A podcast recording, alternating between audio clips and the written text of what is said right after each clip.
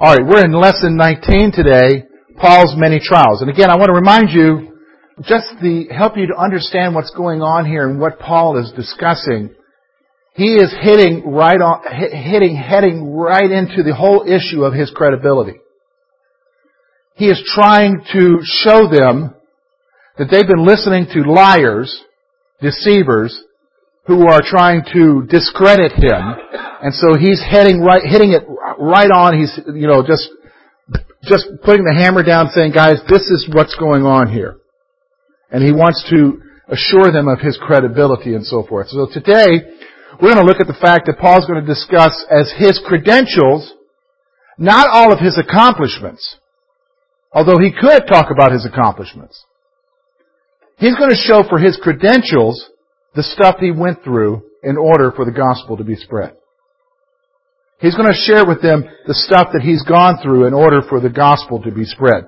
So let's look first of all at verse 16 through 21 of chapter 11 of 2 Corinthians. Notice here what the apostle says.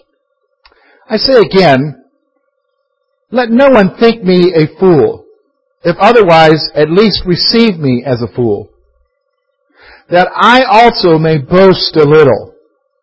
What I speak, I speak not according to the Lord, but as it were foolishly in the confidence of boasting. Seeing that many boast according to the flesh, I also will boast. For you put up with fools gladly, since you yourselves are wise. For you put up with it if one brings you into bondage. If one devours you, you take it from him. If one exalts himself, if one strikes you on the face. To our shame, I say that we were too weak for that. But in whatever, but in whatever anyone is bold, I speak foolishly, I am bold also. So let's look at a few things here. Paul's going to first describe himself as a fool. So he's going to, you say, a fool? He's going to describe himself as a fool here as he deals with the issue of his credibility with them. So let's look at what he says here. A couple things. Number one, Paul tells them not to consider him a fool. That was probably the accusation that was being made is that Paul is a fool. Because remember, they said that he didn't speak well. They said that his demeanor, how he presented himself was rather weak and you probably, probably insignificant. He wasn't a charismatic type of person a charismatic type of leader? How many of you have ever had a pastor that had a charismatic personality? And it's, it really, it's the personality that carries them, isn't it? It's the personality that kind of is what draws people to him. And Paul wasn't that kind of guy. Paul was the kind of insignificant little guy. He was an insignificant Jewish guy that really from the outside, you wouldn't be impressed with him until you started talking with him and then you realize the knowledge that he has. The understanding that he has. So, Paul tells them not to consider him a fool. Now, he says, don't consider me a fool, but notice what he says next. If he must, he will boast like a fool. He says, look, if you guys are going to push the issue of my integrity, of my credibility, then I will boast like a fool then. Because to him, boasting is foolish. To him to tout his credentials, as these other guys were doing, is just pure foolishness. And so he says, okay, if I must, I will boast like a fool, he says. And so then verse 17, then he talks about his manner of speaking. So he makes it clear, he says he makes it clear that his boasting is not engaged with Christ's authority. So when he speaks here, He's saying, what I'm about to say is, I'm not telling you in the authority of Christ. But you're pushing me to this point where I have to explain myself, I have to uh, really present myself to you again, even though I'm the one who started you as a church. I'm the one who brought you salvation. He said, so what I'm doing, because again, remember now, why is he saying this? Because he sees boasting as what? Foolishness. He says, I'm not doing this with the authority of Christ. So then why does he do it? So why is he doing this boasting? Verse 18 tells us he's boasting, Paul is boasting because they're listening to the boasting of false teachers. Paul is boasting because they are listening to the boasting of false teachers. The reason why he's engaging in this now is because with these false teachers, they were boasting. Now, here, here's how it happens. Usually guys will establish credibility with congregations or whatever, and it happens even to this day, by talking about how long they have what? Pastored. I remember years ago there was a well-known independent Baptist speaker who was questioned in his congregation, had a question and answer period, and a lady asked a question, which first of all, a lady to ask a question in an independent Baptist church, that just doesn't happen. Well, now this lady asked a question of this very well-known national figure. This guy's now dead. And so he gave his answer. Well, she was pretty smart, and she saw through his answer. And she says, well, okay, Dr. So-and-so, I understand you said that, but that doesn't make any sense. Doesn't it seem like it's saying this? Well, he caught her, she caught him totally off guard. Totally off guard. So here's what he then said to answer her. He no longer addressed the issue that was being addressed. He then said, well, I have been pastoring for 20 some years, and I have a doctorate, and he was basically intimidating her with his boasting to get her to do what? Yeah, to be quiet. That's exactly right. And Paul says, look, you guys are just like, you guys are listening to the boasting of these teachers who are tooting their horn, who are coming and saying, well, we have sat at the feet of the apostles in Jerusalem. I've had lunch with James, the brother of Jesus, type of thing. And, you know, and all of this stuff to intimidate them, and they were being intimidated. They listened to the boasting of these false teachers. And so Paul says, look, okay, you're, you're listening to these guys attack my credibility, attack my integrity, attack who I am. You're forcing me to do what I don't want to do. I'm going to have to boast now like a foolish man. Then why do I have to do this? Because you're listening to the boasting of these false teachers. You're listening to the boasting of these false teachers. So, let me just make a quick point before we move on. My little illustration there about that guy responding to that lady in the church. What's the problem with that illustration? He was hiding behind his credentials. He wasn't giving her an answer. He was snowballing her. There's another problem there. What's the problem? And see, this is the problem sometime in our circle of churches. Okay, Ken said he's probably not being truthful. That's possible. What else? His ego. Okay. Anybody else? Presenting himself instead of Christ. Okay, that's good. Anybody else? You're not allowed to ask questions. And why, what's the presumption there and why we're not allowed to ask questions? Oh, you hit it right on the head, Rod. Okay. The problem with what this guy was doing is that he was reinforcing, and this is what they were doing in Corinth, he was reinforcing a concept that is not biblical. And the concept that's not biblical is, is that there are two classes of Christians. Everybody understand? Some of you have been, I, I almost don't want to use the word, the victim of this. Maybe you have been. Where there is the pastor, and then there's who? Everybody else. And the pastor only answers to who? Who is above the pastor? God. Then there's who? Everybody else. Now who does everybody else answer to? The pastor. And you, have seen silly stuff where, where the pastor is telling you, I mean, he gets involved in stuff in your life that he shouldn't even be getting involved in. How many of you have seen that kind of thing before? Alright. Now, here's my, here's my point. What, why is that a wrong biblical concept? Pastors are human, but there's a greater biblical principle which we as Baptists believe in. Okay, which is part of what concept? The, yes, the priesthood of what? believers, which is what Mike said, which is what Marilyn was saying over there. We are all what? Well, yeah, priests before God. We're all, see, there's no special, it's almost like a Catholicism. Can I be honest with you?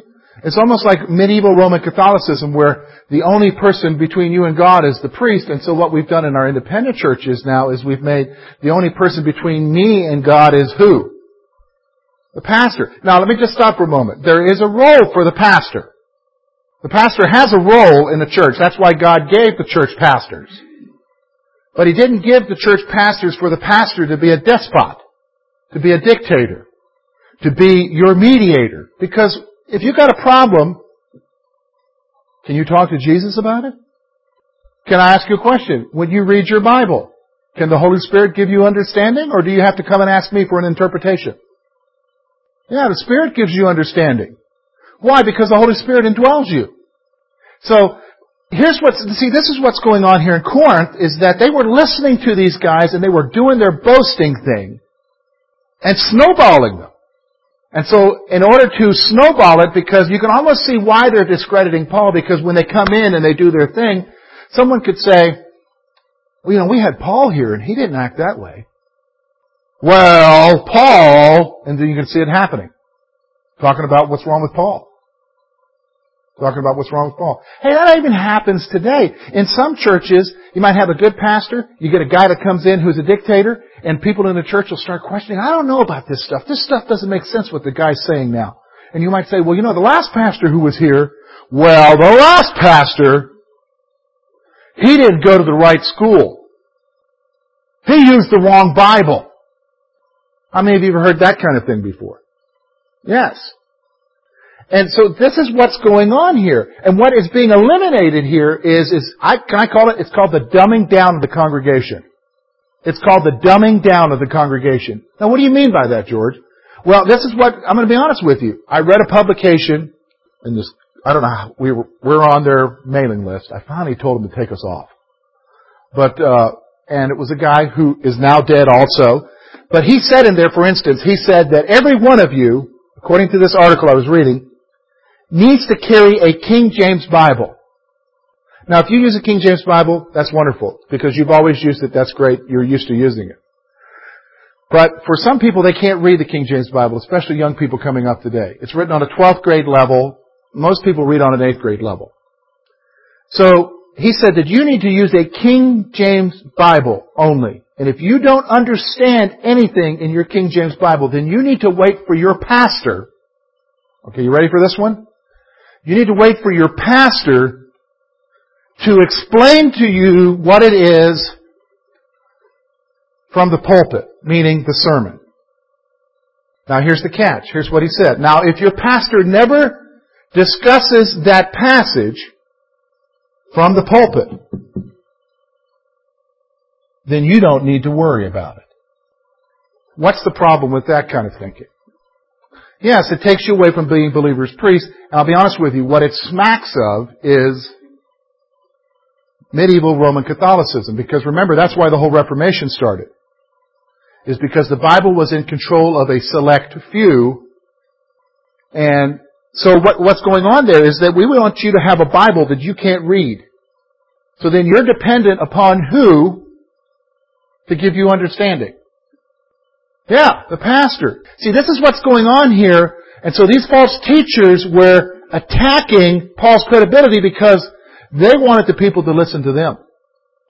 They wanted the people to listen to them. And so he says, guys, I'm engaged in this boasting because you're listening to these false teachers. You're listening to those false teachers. Listen, just real quick comment, then we'll move on. I had a lady in Canada, I've shared with some of you before, who said to me, Oh, I just can't get through the week without listening to your sermon. Now she said that like a compliment. I shook my head. Because that's like saying, I just can't get through the week without one piece of pizza. Living on one piece of pizza for the whole week. How many of you could live on one piece? I, I could probably live on it for a while right now. But how many of you could live on one piece of pizza right now for a whole week? I mean, unless you want to go fasting or something. That's what's going on there, is that my, what she is saying is, is that what I need for my spiritual well-being, I'm only getting from a 40 minute message, 30 to 40 minute message on Sunday morning. Can you survive spiritually on that? Because here's the thing. most of you will forget what I said by day's end. You might remember one or two points, but how many of you can remember a message I gave two years ago here? Nobody can remember what I said two years ago here. So here's what I'm saying. Be careful. Be careful. This is the whole point of the passage. Paul's telling them, be careful. That's why I'm engaging in this boasting, he says. So then, he appeals for their patience. So notice what he says now. Paul calls them to bear with him since they are patient with false teachers. He says, guys, be patient with me as I lay out my argument for you. Be patient with me as I discuss these issues with you because obviously you're patient with those guys who are what? False teachers. You're patient with them. Be patient with me. Be patient with me. And why? Because as in here, in verse 20, he kind of says, here's the, here's what's going on with you guys. He says you guys are being exploited. The Corinthians had allowed themselves to be exploited by false teachers. The Corinthians had allowed themselves to be exploited by false teachers. You can almost see it. I've been in enough Baptist churches to see this happen before. I remember a couple guys went to see a pastor and they were going to ask him a question about what was going on in the church and they didn't seem to agree with what was going on in the church and they had reason to question. So they went out to lunch with this pastor and so they point blank asked him, what about this? I don't understand this. Can you explain this to me? Well, rather than explaining it to him, he blew his cork. Who do you think you are to question me? I'm the, what? Pastor. And here's the famous one. How many of you have heard this? Lay not your hand against God's anointed. Yeah, touch not God's anointed. What's the problem with that? That is all a strong arm tactic. You understand? To do what? Beat people back into submission. So that people can then be what? Exploited. Yeah, they're, they're forced to be guilty. They're like, oh, I must have done something wrong, you know. See, here's what I want you to understand. First of all, there is a role for a pastor. I'm a pastor. But I think everybody's been around. I've been here now. Do you guys realize I've been here today six years? I started six years ago on a Sunday, April the 1st. Six years ago I started. Now, here's the thing. You've been around me long enough now that you know that I ain't perfect. Right? Everybody know that? You've been around me long enough to know that I've got clay feet. If you don't know that, just talk to Lori. yeah, she says it doesn't take six years to figure it out. So, do you, under, do you understand? So I'm not perfect. I make mistakes. I have tudes too. Okay. So I'm just like you. I'm a normal human being who sins. But I'm the pastor. If I was to take the concept that is being propagated in a lot of our churches today, I'm quote accountable to no man. But the reality is, I am accountable. The Bible makes it very clear that I'm accountable. Like for instance, can I tell you one thing the Bible stresses over and over and over and over and over throughout the New Testament? One area that you guys need to hold me accountable to. Does anybody have any idea what it is? Ramona said it. Teaching. Over and over and over and over and over in the New Testament. You are given the mandate by the Word of God to test what is being what? Taught. And if it is not right, you are to then do what? Let them keep teaching? Yeah, that's exactly right. Now who's a, th- so I am accountable, ain't I? Now you think back for all, for this, uh, you know, my ordination is in the Independent Baptist Church. For years, we have allowed ourselves to be what? Duped. you know, do you, see, do you see what I'm saying? See, there is accountability.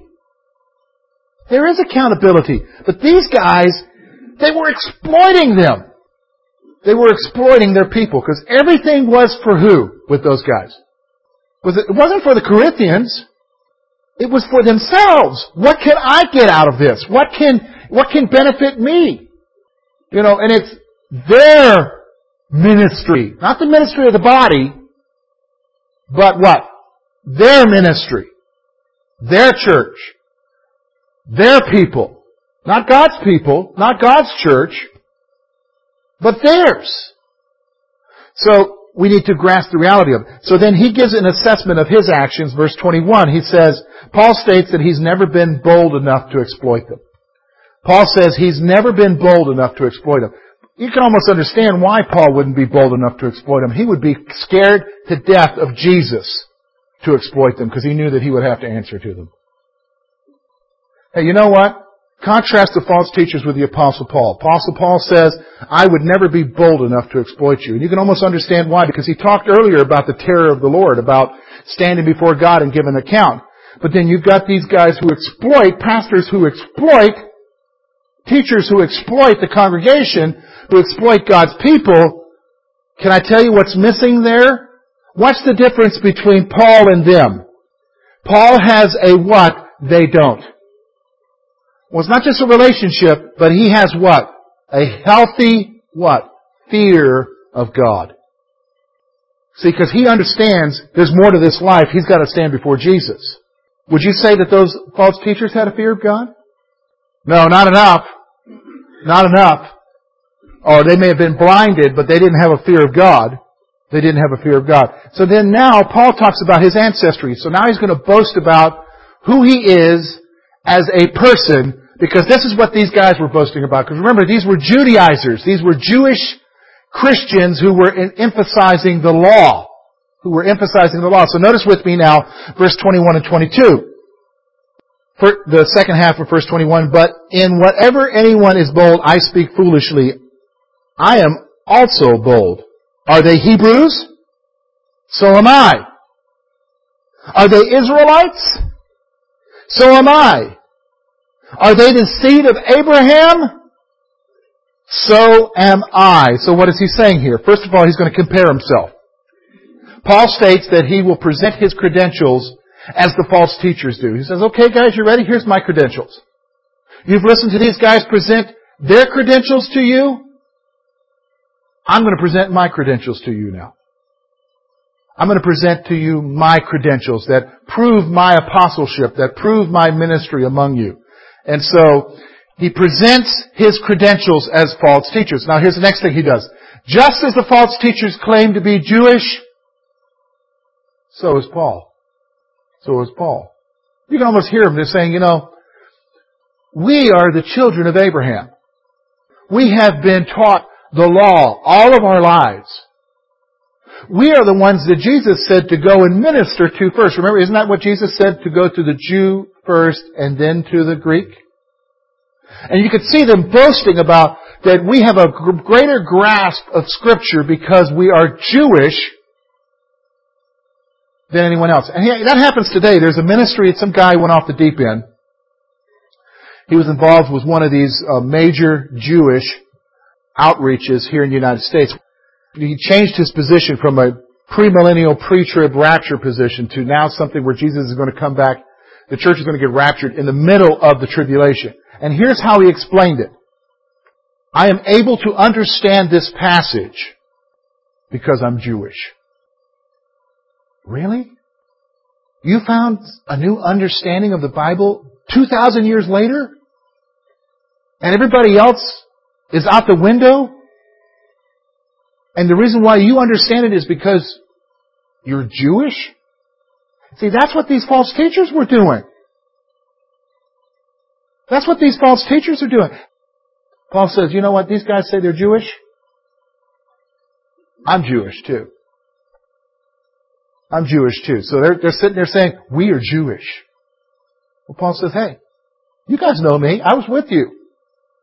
I'm Jewish. I'm Jewish.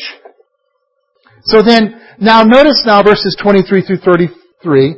He's going to now go into his other credentials besides being Jewish, and they have to do with his trials. So notice what he says. Verse 23 through 33, we'll read this as a section. Are they ministers of Christ? I speak as a fool. I am more. In labors, more abundant. In stripes, above measure. In prisons, more frequently. In deaths, often. For the Jews, five times I received 40 stripes minus one. Three times I was beaten with rods. Once I was stoned. Three times I was shipwrecked. A night and a day I have been in the deep. In journeys, often in perils of waters, in perils of robbers, in perils of my own countrymen, in perils of Gentiles, in perils in city, in perils in the wilderness, in perils in the sea, in perils among false brethren, in weariness and toil, in sleeplessness often, in hunger and thirst and fastings often, in cold and nakedness, besides the other things, what comes upon me, my daily concern for all the churches? Who is weak?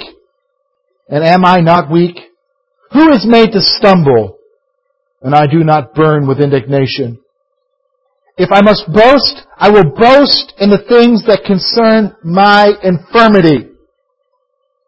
The God and Father of our Lord Jesus, who is blessed forever, knows I'm not lying. In Damascus, the governor under Aretas, the king, was guarding the city of the Damascenes with a garrison, desiring to rescue me. But I was let down in a basket through the window in the wall and escaped from his hands. So Paul says, okay, you want to talk about credentials? Let me give you my credentials. And let me tell you something. When's the last time you heard a pastor tell you these kind of credentials.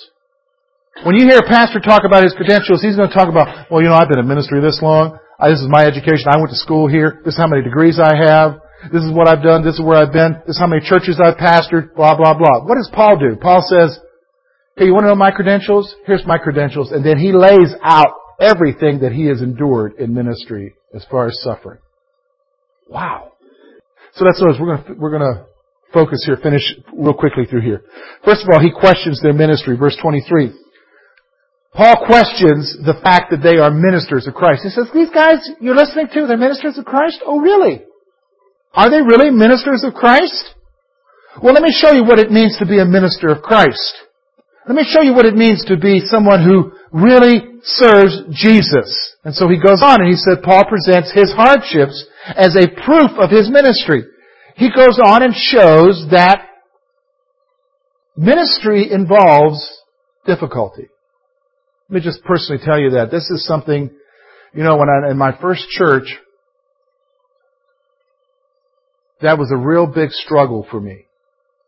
Because there were always problems, always difficulties, always things going on. And I'll be honest with you, during that time, I wrestled with, man, am I in the right job? I kind of felt like Moses. Remember Moses? When God told him to go to Pharaoh? And instead of, when he went to Pharaoh, Pharaoh said, well, I'll just double the workload, no straw. And God, and Moses goes back and says, God, did I get something wrong? Sometimes we have this concept, and I know I did when I first entered the ministry, that everything's supposed to be wonderful in ministry. Everything's supposed to go right. Everything's supposed to be just perfectly timed. No problems. I was reminded of that last night when CJ didn't show up at 5 o'clock. And he didn't come until 6.35. Yes. I, was, I looked downstairs, I got called, I noticed that there were 15 calls from my cell phone to the church phone trying to see, does he call here? Did he call here? Did he call here? You know, and you realize that ministry ain't easy.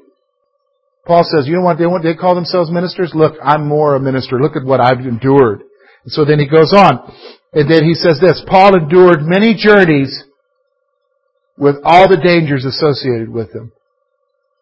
Look, when he went from one area to another area, he didn't take business class.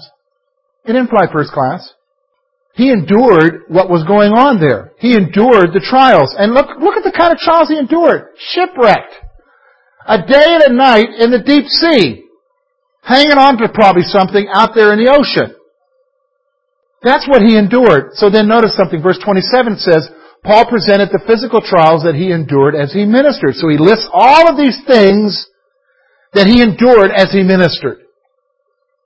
Stonings, whippings, being left for dead. Boy, makes me want to join up, doesn't it? That's the stuff he endured. So then notice something. But in the midst of it, verse 28 and 29 tells us that he had anxiety for all the churches. So notice something. Here's what he said. Paul was concerned for the churches on a daily basis. Even in spite of what he was going through, even in spite of all the difficulties, what did he have? He had an overriding concern for the churches that he gave birth to. He had an overriding concern for those believers. An overriding concern.